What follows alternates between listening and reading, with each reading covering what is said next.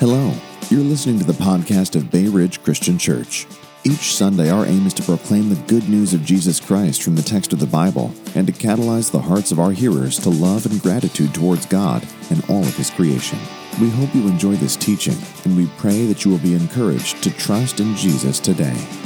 This morning's text is going to be Matthew chapter 1, verses 18 to 25. I'm going to be, by the nature of the teaching, bringing in a number of other texts, but we'll use this one to kind of anchor us. Matthew 1, 18 to 25. The verses will be on the screen. Uh, for those of you who are visitors here or are not used to things, normally I know preachers stand up and tell all kinds of funny stories and stuff, and then it's a few minutes before they read the Bible. Uh, I don't do that because my words don't save anybody. So we're going to begin by reading the scripture, and then I'll kind of introduce what we're going to be talking about. Matthew 1, beginning at verse 18. Follow on the screen. Hear the word of the living God. This is how the birth of Jesus Christ came about. His mother Mary was pledged to be married to Joseph, but before they came together, she was found to be with child through the Holy Spirit. Because Joseph, her husband, was a righteous man, did not want to expose her to public disgrace, he had in mind to divorce her quietly. But after he had considered this, an angel of the Lord appeared to him in a dream and said, Joseph, son of David, do not be afraid to take Mary home as your wife, because what is conceived in her is from the Holy Spirit. She will give birth to a son, and you are to give him the name Jesus, because he will save his people from their sins. All this took place to fulfill what the Lord had said through the prophet. The virgin will be with child, and will give birth to a son, and they will call him Emmanuel, which means God with us. When Joseph woke up, he did what the angel of the Lord had commanded him, and he took Mary home as his wife. But he had no union with her until she gave birth to a son. And he gave him the name Jesus. Now, you're probably wondering why I'm reading this text that we normally read at Christmas time. It's because it was so cool the last couple of weeks here that it just put me in a Christmas mood. Um, actually, not. This was a teaching I was originally going to be giving the week I came back from Egypt. If you remember back in January when I'd gone to Egypt to visit the uh, 21 families of the martyrs there that ISIS had killed on the beach in Libya. I was going to be teaching this when I came back. And it's actually in response to, we've asked people off and on to submit some topics. Do you have a topic or a verse or a passage that when I'm not teaching in a series as I normally do, you would like addressed? And this was actually the first question that came to me. There have been a number of these. I want to encourage you to continue doing that. A topic or a text you'd like to see addressed, we'll put them in the queue and work on them at some point. Some of them were practical, some of them are more theological, some of them are pretty broad, and I'm still wrestling through how to do it in one teaching. Some of them are pretty narrow and focused. But this was the very first question I got. And that question was what about the Virgin Mary? I had had a, this person said I had a conversation with a friend who told me that Mary was, yes, a virgin when Jesus was born. Their problem wasn't about God doing a miraculous thing. Their statement was Mary remained a virgin forever. And I'll even add to the question later uh, what the person's own words were, what lies behind that, and why that was important to them. Now, this may seem to be a topic that's not particularly relevant to most of us, but I hope to show you that it actually is because of the assumptions that lie behind that belief and why that belief developed in the history of the church and what they have to do with our culture. There is nothing new under the sun, folks. The culture you live in is almost a direct mirror of the culture that the early church lived in. And as a result, they responded to certain questions certain ways, and we want to talk about that today. So, we want to talk about what lies behind the idea. Why is it important? What does the scripture say? So, let's start with the Virgin Mary, the mother of Jesus. Matthew clearly teaches, and this is important, in our culture, most people would not think of Mary as being a virgin forever. They would scoff at the idea that she was a virgin in the first place when Jesus was born, because obviously that's not something that happens every week, right? In fact, how often has it happened? Once in all of human history. It's what we like to technically use the word miracle okay? A real technical theological word there, which means it's not a normal thing. It's something outside the norm, and it's what God's doing. And the scripture clearly teaches the virgin birth. So if we notice in our text, we read that Joseph and Mary were betrothed. Matthew does this several ways. First, he says they're betrothed, is the technical word. It's Matthew 1:18. It says his mother Mary was pledged to be married to Joseph. but before they came together.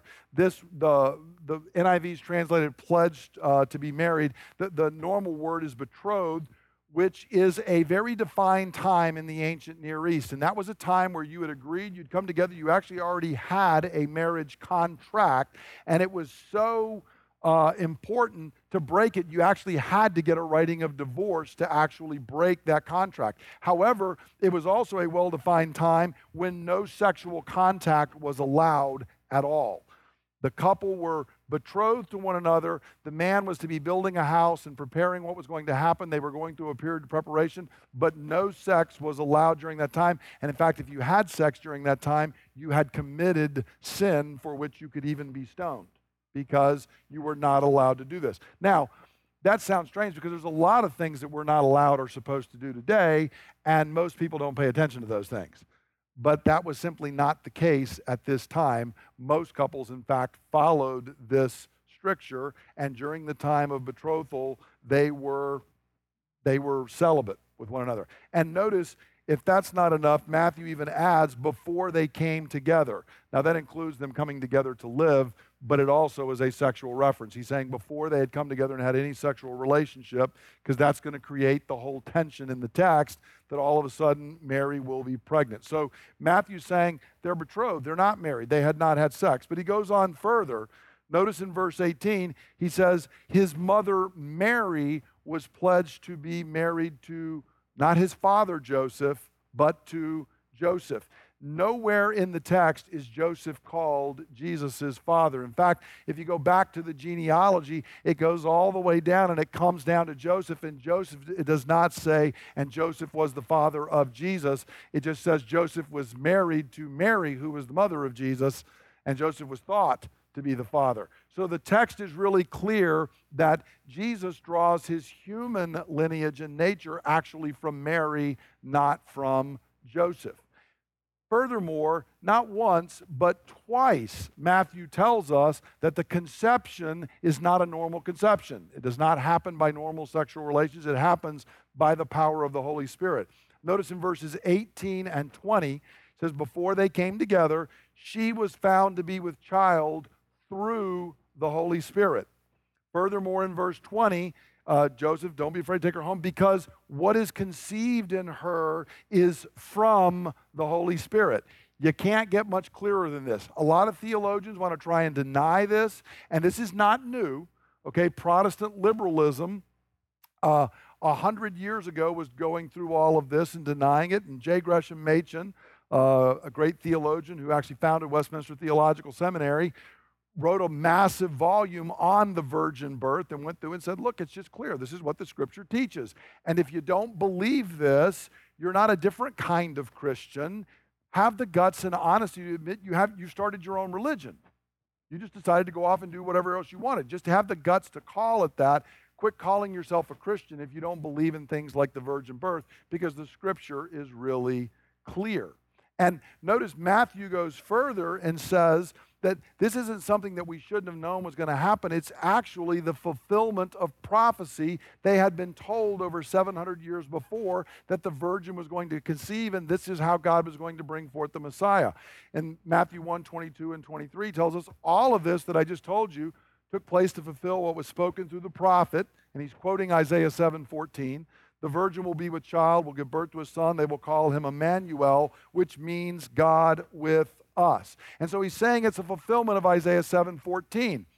I've taught on this before, so I won't take much time. There are people who want to say, well, the Hebrew word alma did not necessarily mean virgin, which is true. It could mean virgin, it could mean young woman, but the Greek word that was used to translate it always meant virgin. That's what it meant. And Matthew here is very clear saying this is what that text meant. It referred to the virgin birth.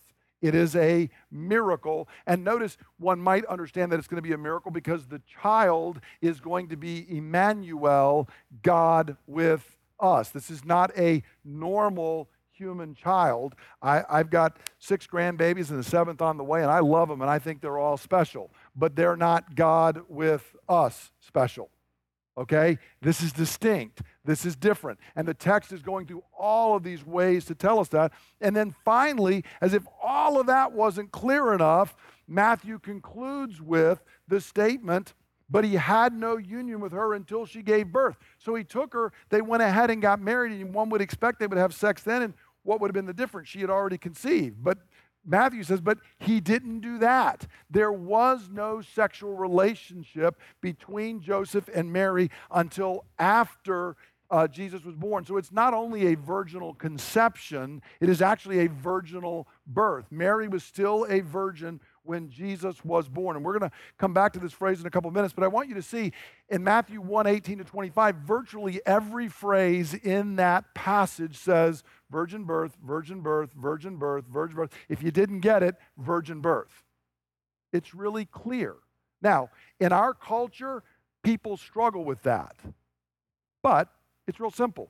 Either there's a God who, when there was nothing, spoke and made everything, who did stuff like raising Jesus from the dead, or there's not.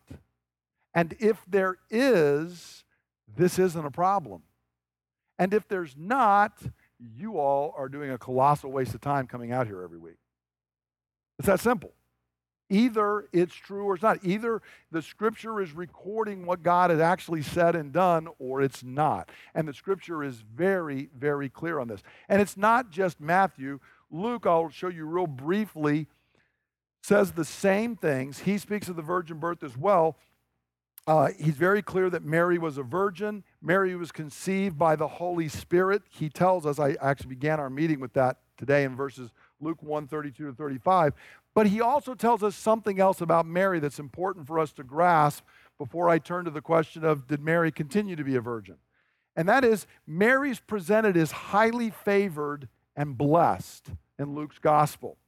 The angel comes to her and in verse 28 says, Greetings, you who are highly favored. The Lord is with you. And in verse 30, he says, Don't be afraid, Mary. You have found favor with God. And this is really important for us to get. You know, I, I use a little bit of a joke and a pop culture reference in calling this There's Something About the Virgin Mary here. But I want you to see there is something about Mary. Protestants have sometimes reacted to this question by acting as if Mary was just some broad God found somewhere and did this. That is not what the scripture teaches. Mary is blessed.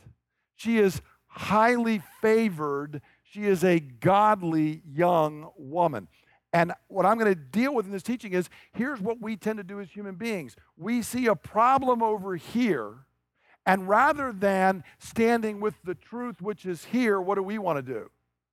Go all the way to the other side and create an error just as bad as the first one that we had.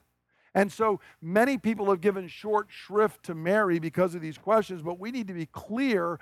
God's angel says, You are highly favored. God's angel says, The Lord is with you. You have found favor with God. And so this is very clear. And in fact, Mary, speaking by the Holy Spirit in her song in Luke chapter 1, says this. Luke 148, from now on, all generations will call me what? Blessed. If you want to fulfill the scripture, if you want to fulfill what God has said, what should we call Mary? Blessed. She is the blessed virgin. If I ask our ladies in here, how many of you have ever had the Holy Spirit conceive a child in you so you can give birth to the Messiah? Okay, that's what I thought I was going to get. None. And if I take all the women who've ever lived, how many have ever had this happen? One. That's rather special. Okay, that's blessed. There is no salvation for us apart from what God is doing at this moment through this young. If you remember when I taught on this at Christmas a couple years ago, 14 year old girl, probably. Young teenage girl. And the amazing thing in the midst of this, now picture this when the angel comes, is this really good news for Mary in the short term? You're going to get pregnant before you're married. What is the likely outcome of that in Israel at this time? It's, it's at worst stoning, at best, complete ostracization, completely being cast off by the culture. Let me, let me tell you, we, we all act like we would like angels to show up and give us messages. Usually, when they show up in the Bible, the next period for the person is anything but wonderful. It's trouble, it's difficulty, and I suspect if the same angel kept showing up, the people might start running and trying to get away and say, But Here I am, find somebody else. I don't want this. That's what Mary is facing. But I want you to hear her response when the angel says all of these things. In verse 38, her simple response to you will be socially ostracized. And in fact, we know from the scripture, rumors dogged her her entire life that she had, she had had an illegitimate conception. She had been a promiscuous, wicked woman when nothing was further from the truth. But very often, if you walk with God and you do what God wants, rumors will fly. It will happen. It's the cost. But notice in the face of all of that, this young 14 year old girl says this I am the Lord's servant. May it be to me as you have said. Friend, I wish every Christian would have this response to God's word and God's call. If the church would respond this way in the midst of a broken world, things would be so different. That is a costly, costly sentence in the life of a young girl. But she didn't flinch.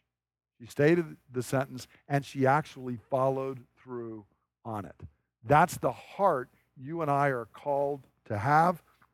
We can learn from Mary and we can emulate her obedience, and that includes her celibacy before marriage, by the way, that she was pure and holy before her marriage. Now, that leads to the next question. So the scripture clearly teaches the virgin conception and virgin birth, and that Mary was, in fact, a virgin all the way to the moment of Jesus' birth. What about after? Is Mary an eternal virgin? Because some Christians have said she's more than just a virgin who conceived or a virgin who gave birth. She's an eternal virgin. What does the scripture say? Why is this even important? Well, first way to answer this is Did Mary have any other children? Because if she did, and the scripture's not indicating that they were all born by virgin birth as well, since this is kind of a one off thing, then that would pretty much answer the question. And the fact is, the scripture teaches multiple times and ways that Mary had other children. It's all over the Bible. Okay? Let me show you a few verses.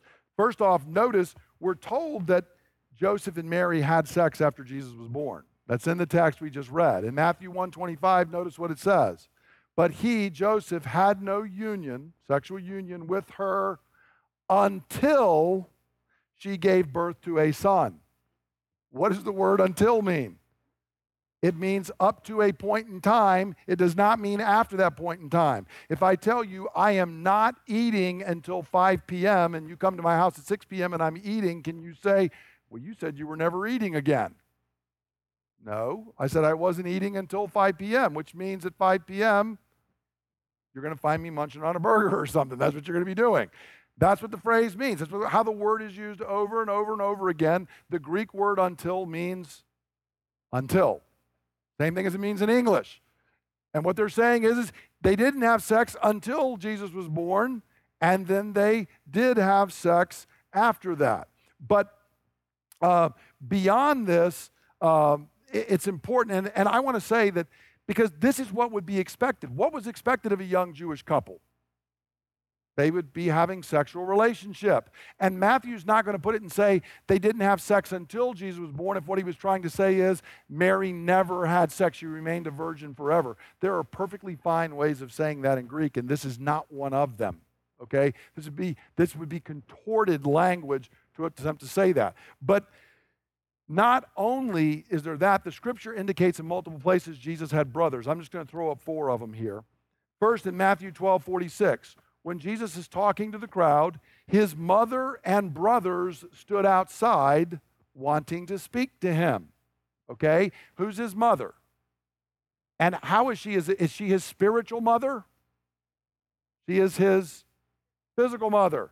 And who are these brothers? Are they just his spiritual brothers? That makes no sense in the context at all. Furthermore, notice in Matthew chapter 13, verse 55, we're even told their names. Isn't this the carpenter's son, referring back to Joseph? Isn't his mother's name Mary? And aren't his brothers James, Joseph, Simeon, and Simon and Judas? So notice here, everybody in town that knows Jesus, they're getting offended at how he's this great prophet now. And what they're saying is, is well, we know his mother's name is Mary, and aren't his brothers, James, Joseph, Simon, and Judas here? Now, people want to say, well, that's referring to cousins or spiritual brothers. You have to contort the text to get that out of it. They're talking about Jesus' physical family. And notice the people in town, what did they still think? Who did they think Jesus' father was? Joseph. Because they were like, yeah, sure, virgin birth. Yeah, we, we believe that. We've seen that happen before. They just think Joseph and Mary couldn't wait, is what they believe. And they name all of the other children. Furthermore, in John chapter 7, verse 5, Jesus, brothers are trying to get him to go up to a feast, and he's not wanting to go. And we're told why they were trying to get him to go up to the feast early in John 7 5. For even his own brothers did not believe him. This is not using brothers as disciples or anything like that. This is his own physical brothers. At this point, they did not believe who Jesus was because it is a little hard if you're having sibling rivalry and the other sibling can pull the I'm God card. Makes it a little difficult, right? Uh, so they're, they're tending to think, yeah, no, we don't agree with that. Okay? Furthermore, notice in Acts 1.14, speaking of the early church, after the resurrection, the brothers have become believers. They've understood now this is all true. And Acts 1:14 we read they, the whole community, joined together constantly in prayer along with the women and Mary the mother of Jesus and with his brothers. Now, the word brothers here cannot mean his spiritual brothers, his disciples because that's the they all who joined together in the whole community it clearly is picking a few people out the women, the ones who had followed along with him, the ones who, when all the disciples soiled their robes and ran away from the crucifixion, the women who were there faithfully, and specifically his mother was there and his brothers, his mother's other children. There is, these texts are all really clear. Jesus had physical brothers. They are linked with Joseph and Mary. There's nothing that says spiritual brothers or cousins or anything like that. It is clearly pointing to their things. Furthermore, some people have tried to get out of this by saying, well, they were Joseph's children from a previous marriage. That would be a really good theory, except for we have no evidence that Joseph was ever married before. And in almost every one of these texts, they were linked with Mary, not Joseph. There's nothing to state that at all. And so when we bring this up, the question is if all of that's there, how did the church develop this belief? How did we get to where, and it's not just Roman Catholicism, Eastern Orthodoxy teach the same thing. How did we get to this belief? And it was not held in the earliest records. There's no teaching of the eternal virginity of Mary until centuries down the road. Well, what's interesting is this friend had stated the question this way when they were arguing with this person in our church. They said, God would not have chosen to come through a woman who would have become impure after his birth. Eh, eh, eh. There's our problem. Right there, this is why there's a dog in the fight. Because what they're after is not arguing against the virgin conception and birth, but they're wanting to carry it on because what is sex? It's impure. That's the idea. Sex is somehow impure. And friend, this is why this is important. It's not some esoteric question. That idea right there in that sentence is not only not Christian, it is Gnostic to its core.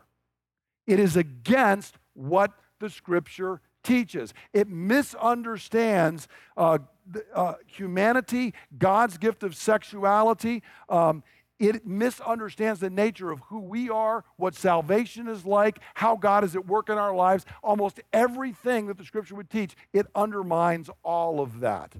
Because what it's saying is, is the way God made us and our physical nature and including our sexual relationship is somehow impure. But the biblical doctrine is that sex within marriage is not impure. In fact, it is holy. It is pure. And it is to be embraced and enjoyed as God's good gift to us. And it's essential because I'm going to bring this up in just a minute and show you this idea developed because they were living in a sexually licentious, immoral culture. And the, the culture had deviated from God's truth by going here. And where did the church want to run? Not to the truth. I'm going to go to the other side. Anybody seen any problem with that in our culture today? Okay? You, you can't respond that way. We're not just going as far away from the culture as we can, we're trying to live by biblical truth. So, what does the scripture tell us regarding all this? The first thing you can see, so you understand what, I, what I'm saying is not made up, there's always been a temptation to this false ascetic Gnostic view of life and sexuality. We want to go to one of two poles, and that's what the Gnostics did. Paul tells us in 1 Timothy 4 1 to 5, he, he writes this The Spirit clearly says that in later times some will abandon the faith and follow deceiving spirits and things taught by demons. Now, let me stop for a second. When the apostle, writing by the Holy Spirit, tells you, I'm going to be talking about things that are A, abandoning the faith, B, taught by deceiving spirits, and C, taught specifically by demons. Is this good or bad? Bad, right? Pay attention. Wake up. This is bad stuff Paul's about to tell us. Well, here's what it is such teachings come through hypocritical liars whose consciences have been seared with a hot iron. They forbid people to marry and tell them to abstain uh, from certain foods which God created to be received with thanksgiving by those who believe and who know the truth. For everything God created is good, and nothing is to be rejected if it is received with thanksgiving because it is consecrated by the word of God and prayer. And so notice in the midst of a of a licentious, immoral culture. And you may wonder about the food there, but the food very often you would go down to the temples, that's where you would get meat. And part of the whole sacrificial system was hey, while you're here and you're getting some leg of lamb, why don't you just have a prostitute with that on the side? That's the way it was. And so the response to that is that's bad. And I say, Amen. So the response is, well, then what we ought to do is just abstain from all of this completely. We don't want any of that food. And we don't want to have anything to do with marriage or sexual relations because look how bad our culture is. And Paul says that's a doctrine of a demon. That's abandoning the faith because that is not how God has made things. God has made it that these things are to be enjoyed. And you can see this is not just here. I won't throw it up. You can look in Colossians 2 20 to 23. Same ideas are taught in that passage. And these people think asceticism is the answer to get real spirituality. We live in a world that is giving itself over to physical indulgence, and the answer is to deny all of that, and I'm going to become super spiritual on the other side. And you can see it in 1 Timothy, you can see it in Colossians, you can see it in 1 Corinthians over and over and over again, Paul had to deal with these false ideas. And Paul specifically says, if you look in these various passages, these things are not divine, they're human in origin. And in fact, if you really trace it back, they're actually satanic. And he says, Look, it looks wise, it sounds like it's going to work. If there's a problem with you know, the, these food and stuff and it turns into orange, then what you do is you just don't eat any of that stuff at all. And Paul says that sounds really good. Here's the only problem it does not work.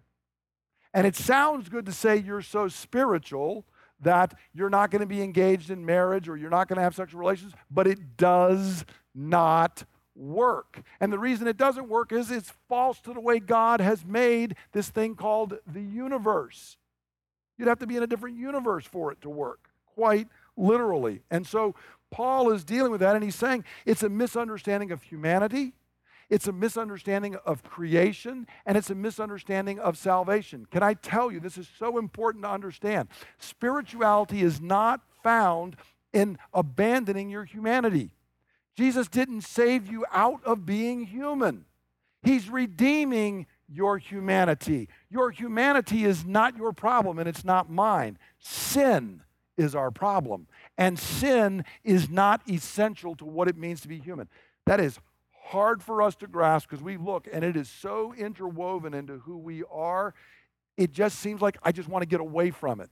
But Paul says that's a false idea. It is wrong. You cannot live that way. And notice he specifically says, all of creation is good and it is to be received. We are to be thankful for it and we set it apart by the Word of God. Now, what Paul is meaning by that is it's not like if I read a Bible verse over whatever I'm eating or doing, it's okay.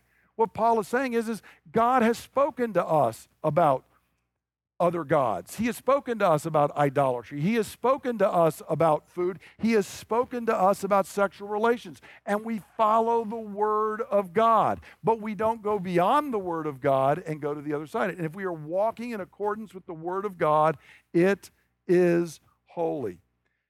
In a morally loose, indulgent culture, the early church began to embrace, embrace this asceticism and began to view sex negatively. And I want to tell you, it's understandable. I get it. I, I understand why the early church did that, but that doesn't mean it's not a poor choice. Let me give you examples of how this developed. St. Jerome, good guy, like Jerome. Bible translation, Bible scholar, great guy. Jerome, who struggled with sexual sin himself. It was a major temptation in his life. He became so negative on sex and marriage, he came to the point where he said, Yeah, I praise marriage because it brings virgins into the world. The only way we can get more virgins. Can I tell you, that's not a biblical view of marriage.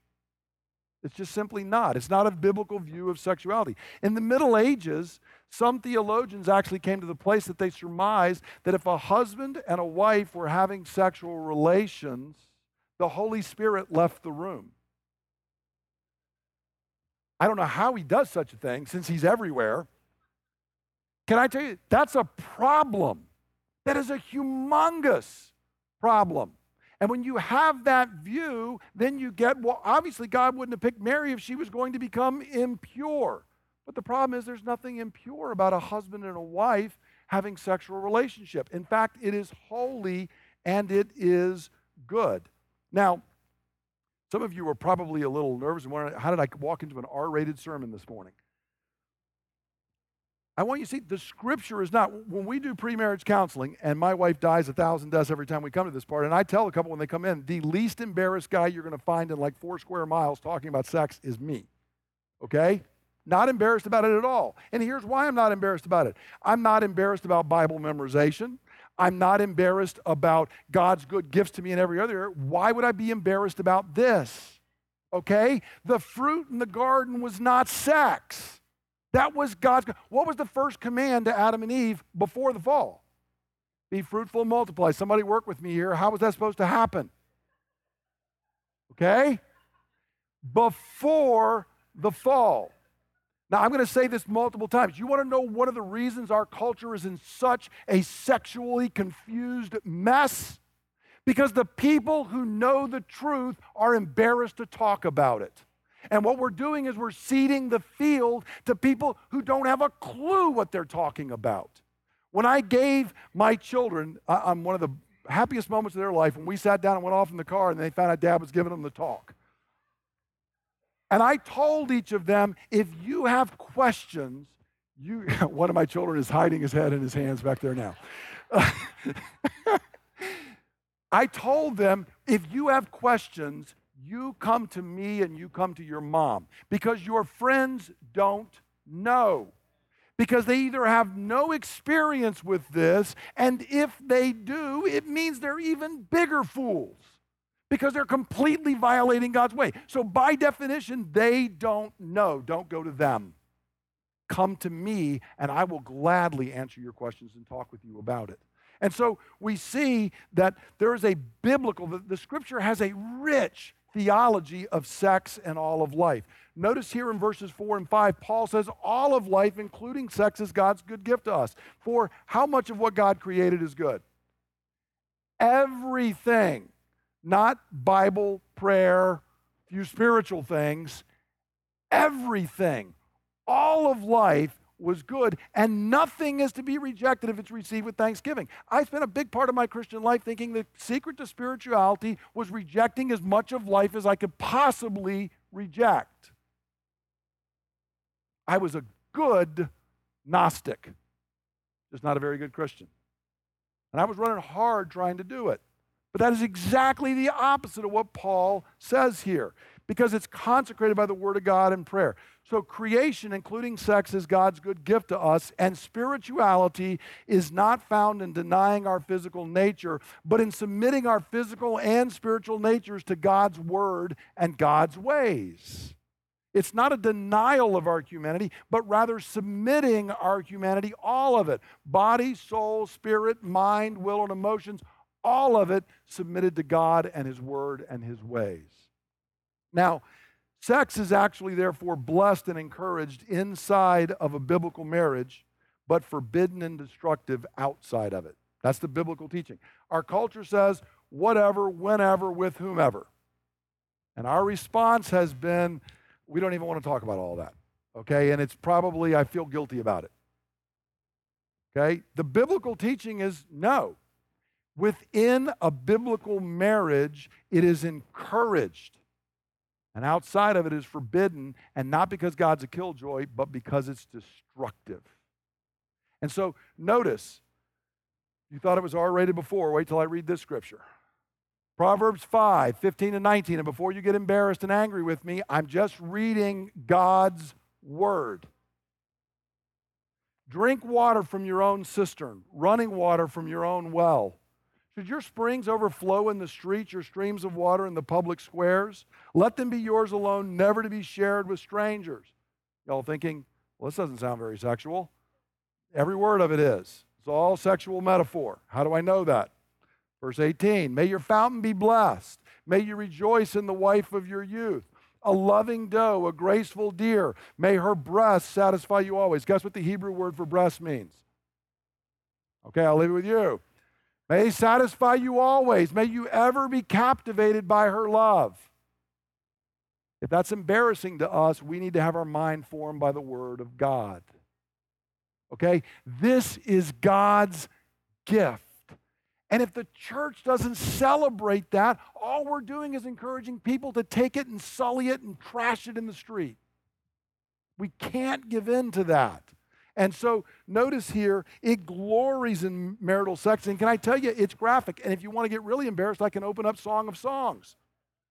Okay? Which, by the way, is as erotic as it sounds when you're reading it. That's what it's about. Because that's part of life. And so the scripture uh, even graphically celebrates this.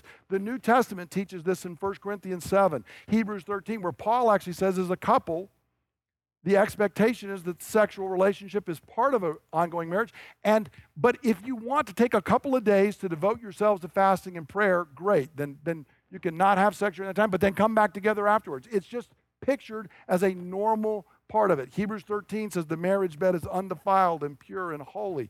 It is God's good gift to us, should be fully enjoyed when it is sex between a husband and a wife. But the scripture goes on to say sex outside this context is sinful, it is judged by God, and is destructive to our humanity and our destiny. The very next verses in Proverbs. I'm just going to pick up now and put up on the screen the very next verses. Verse 20 Why be captivated, my son, by an adulteress? Why embrace the bosom of another man's wife? For a man's ways are in full view of the Lord, and he examines all his paths. The evil deeds of a wicked man ensnare him. The cords of his sin hold him fast. He will die for his lack of discipline, led astray by his own great folly. So notice the biblical thing isn't sex is either good or sex is either evil, it is, it depends on the context.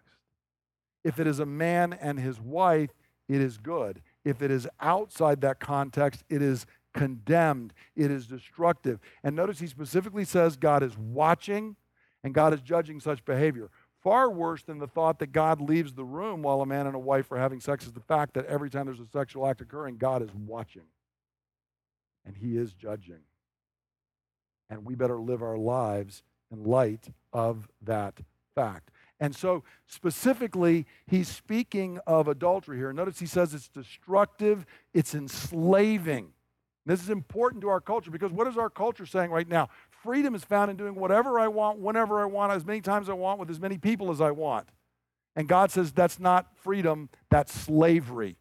is what it is. You are a slave to your own appetites, and there is no freedom found in that. And so, this is speaking specifically of adultery, but fornication, homosexuality, incest, and I could keep adding to the list. Everything outside of a man and a woman who are married to one another is condemned throughout Scripture. I gave you Proverbs. I can show you in the law. I can show you in the writings throughout the Old Testament. I can show you in the prophets in the Old Testament. I can show you in the Gospels, including the words of red that everybody wants to say Jesus didn't address this stuff. He did. Uh, in, in the Gospels. I can show it to you in the book of Acts. I can show it to you in the epistles. And I can show it to you in the book of Revelation. However, you want to slice the picture into whatever part you want, it is in every part. The message is consistent. And in fact, the New Testament teaches that those embracing such sexual sins have no reason to claim that they are believers and inheritors of the kingdom of heaven. 1 Corinthians 6, 9 to 11. The scripture is really, really clear. And I'll just go ahead and add, in case you hear people talking about this out there, there is nothing new uncovered in the Greek that changes what we've understood for the last 2,000 years. They didn't uncover something that says, oh, that word didn't actually mean that.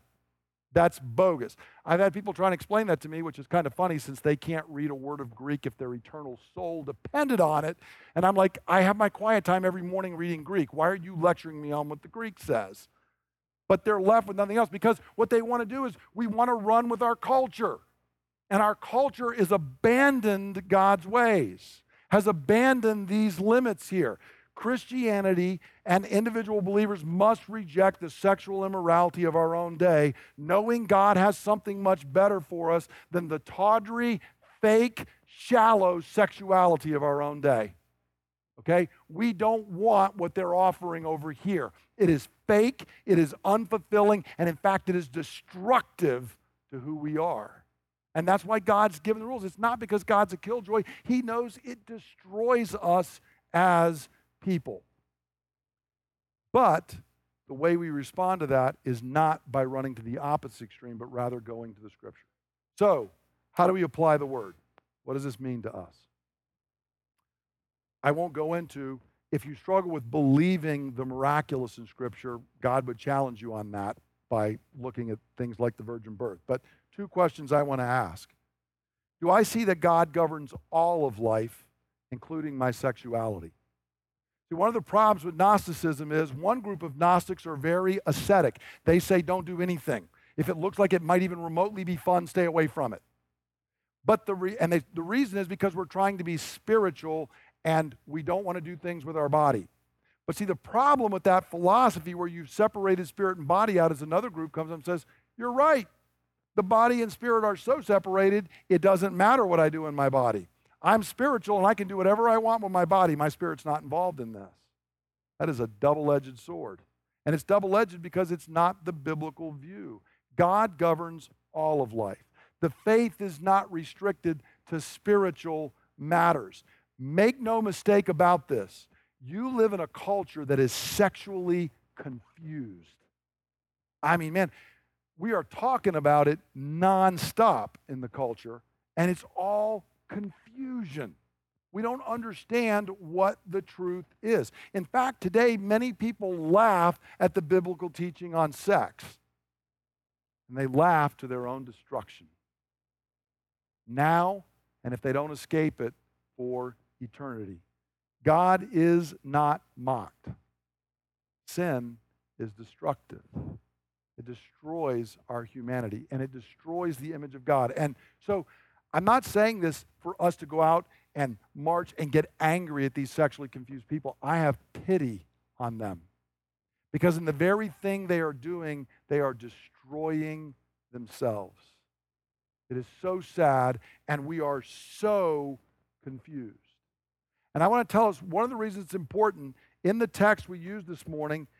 The angel told Joseph, You are to name him Jesus because he will save his people what? From their sins.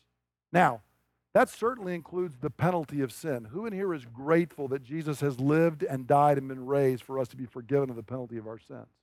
But I want you to notice he didn't say he will forgive his people of their sins. That's not what he said. He said he will save us from our sins. There is not only an eternal price to sin, there's a temporal price.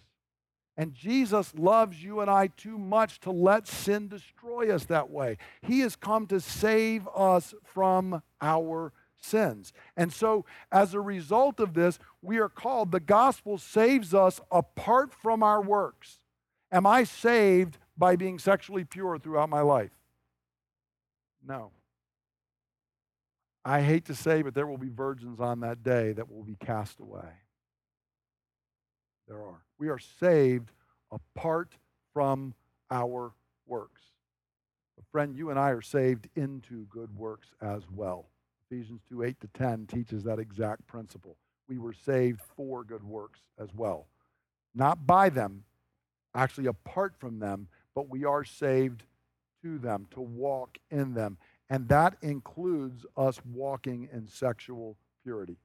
And that means, despite what our culture is telling us, you and I are called to abstinence until marriage and then faithfulness after marriage. Period. That's it. It is not complex. We like to, what are the 50 shades of gray? There really aren't any on this. It's really, really clear. A man and a woman are to be married. No other format is to work. And that man and woman are to abstain until they're married, and then they are to be faithful to one another after that point. Period. That's the biblical teaching. And it's really pretty clear. And so I want to urge you do not embrace the lie of our age. And I want you to recognize I'm going to be talking next week about Christian citizenship, and here's part of it. When you stand up like this, does our culture say, A, I applaud you for your biblical faithfulness, you're a wonderful person? Or B, do they do what happened to me and make a meme of you on Facebook and stick it up with phone numbers and tell people what an awful, horrible person you are for things you never said or did? Get ready for it, okay? You want to live a godly life in Christ Jesus, you're not going to be applauded. You're going to be called a bigot. You're going to be told how horrible you are. Okie doke. I can live with that. Because on the final day, the judge is going to stand up and say, Everybody else, shut up. Well done. And that is what matters. So, do we understand that? And I want to encourage you, and I want to tell you if you've been sinning in this area, and I don't assume because you come to our church you don't sin in this area. If you've been sinning in this area, you need to repent, you need to confess, and you need to cry out for Christ to be Lord of this area as well. Do not give in to the confusion of this age. It will destroy you, it will destroy your soul. Second question to the married here's what we need to do Do not pendulum swing to the other side. With all that I just said, and, and folks, it is a huge temptation. When we see our culture running off a cliff over here, we want to go to the other side. It's what we do as humans. Don't give in to that. Don't do a pendulum swing. Sex is God's good gift to us, and friends, it is good. And what is needed in this culture right now is people standing up against the tide of what's being told look at, at the, the cultural narrative right now. According to Hollywood, the best sex ever is two people who just met and they're on a beach in the sand or something oddball. That's idiotic. That is completely idiotic. It's two people who don't know each other. They don't care for each other. It is completely away from the way God's done it. But we've given that field over, and that's the only narrative that's being heard. And it's one of the reasons I am not going to be embarrassed to say, been married 32 years, think my wife is hot, love my wife, and we have a good relationship in every area of life. And I will tell the young people running around sinning and all that, you don't even begin to know what good is. Period. You don't know. You haven't been faithful long enough to have a clue. And we need, y'all go ahead and holler. That's good. You can amen whatever you want. We need people who are going to do this because all they're hearing is the other side. And if you only hear the lie, you don't even know what the truth is.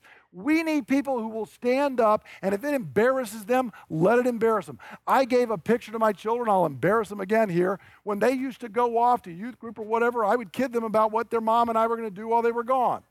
And And then she would say, I guess I know what we're doing. I'm like, I'm going to watch TV. I just wanted to put it in their head. It'll keep them from sinning while they're out there.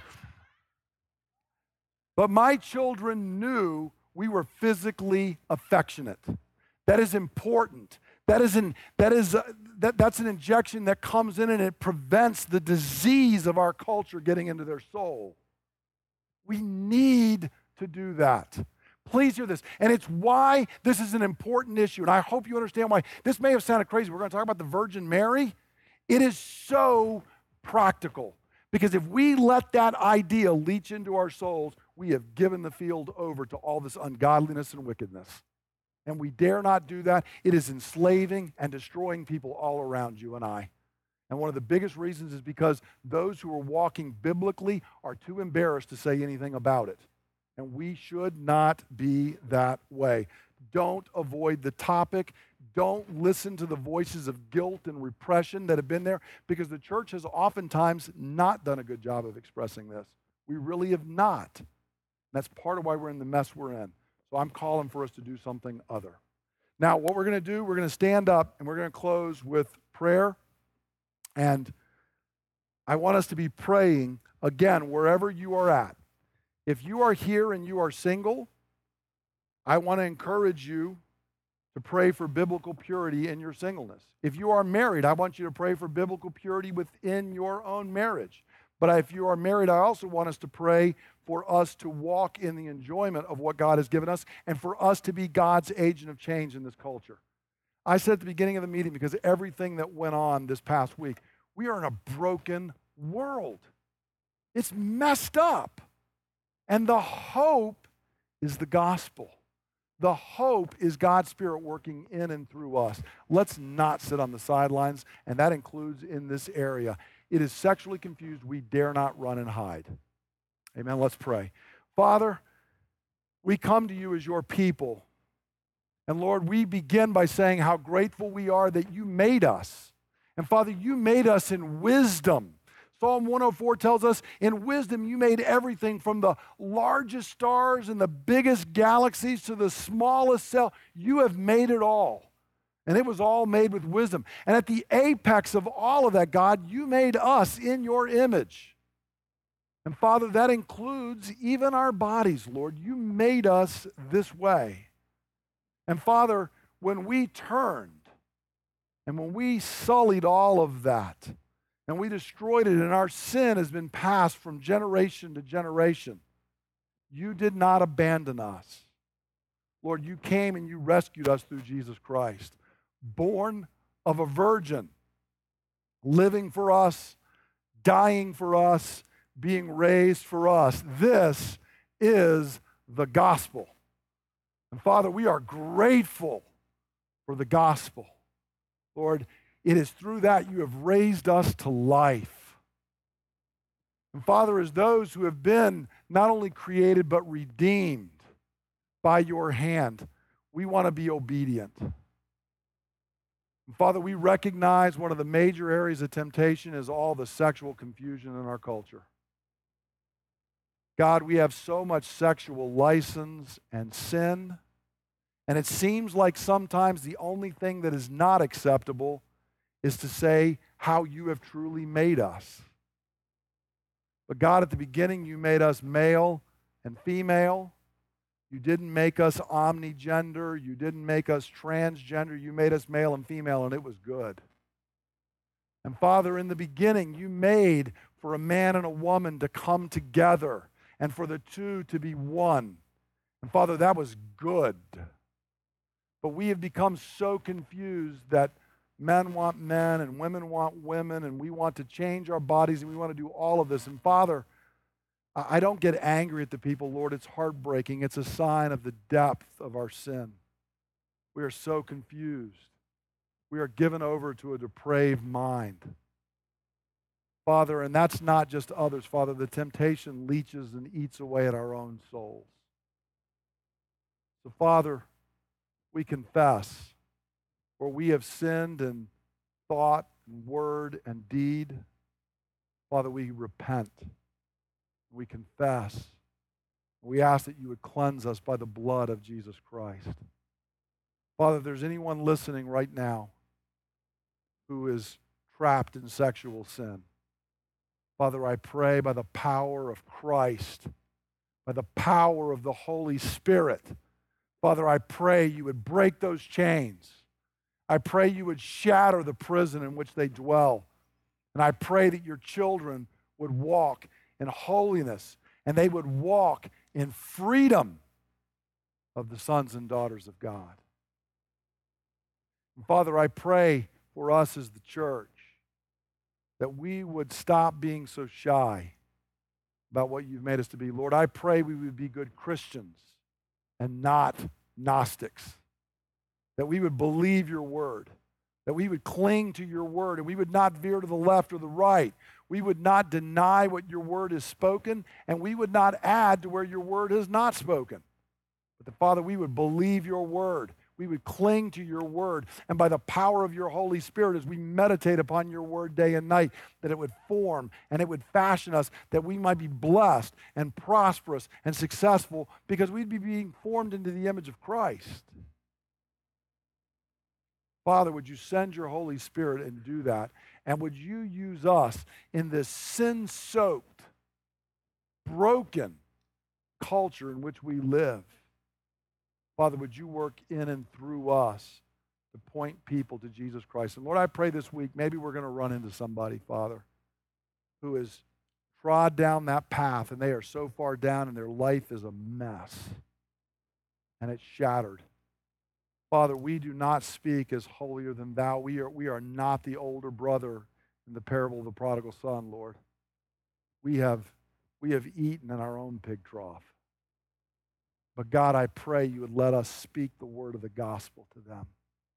I pray we could speak to them and say, God has something better for you, and it's found in Jesus. Father, would you open doors for us to do that from here to Cambodia to all corners of the earth? Lord, I ask that you would do this in Jesus' name. Amen. Amen. Now may God Himself, the God of peace, sanctify you through and through. May your whole spirit, soul, and body be kept blameless until the coming of our Lord Jesus Christ. The one who calls you is faithful, and he will do it. Go in the peace and power of God. Amen. Thank you for listening to the teaching ministry of Bay Ridge Christian Church. For more teachings and resources, please visit www.brcc.church.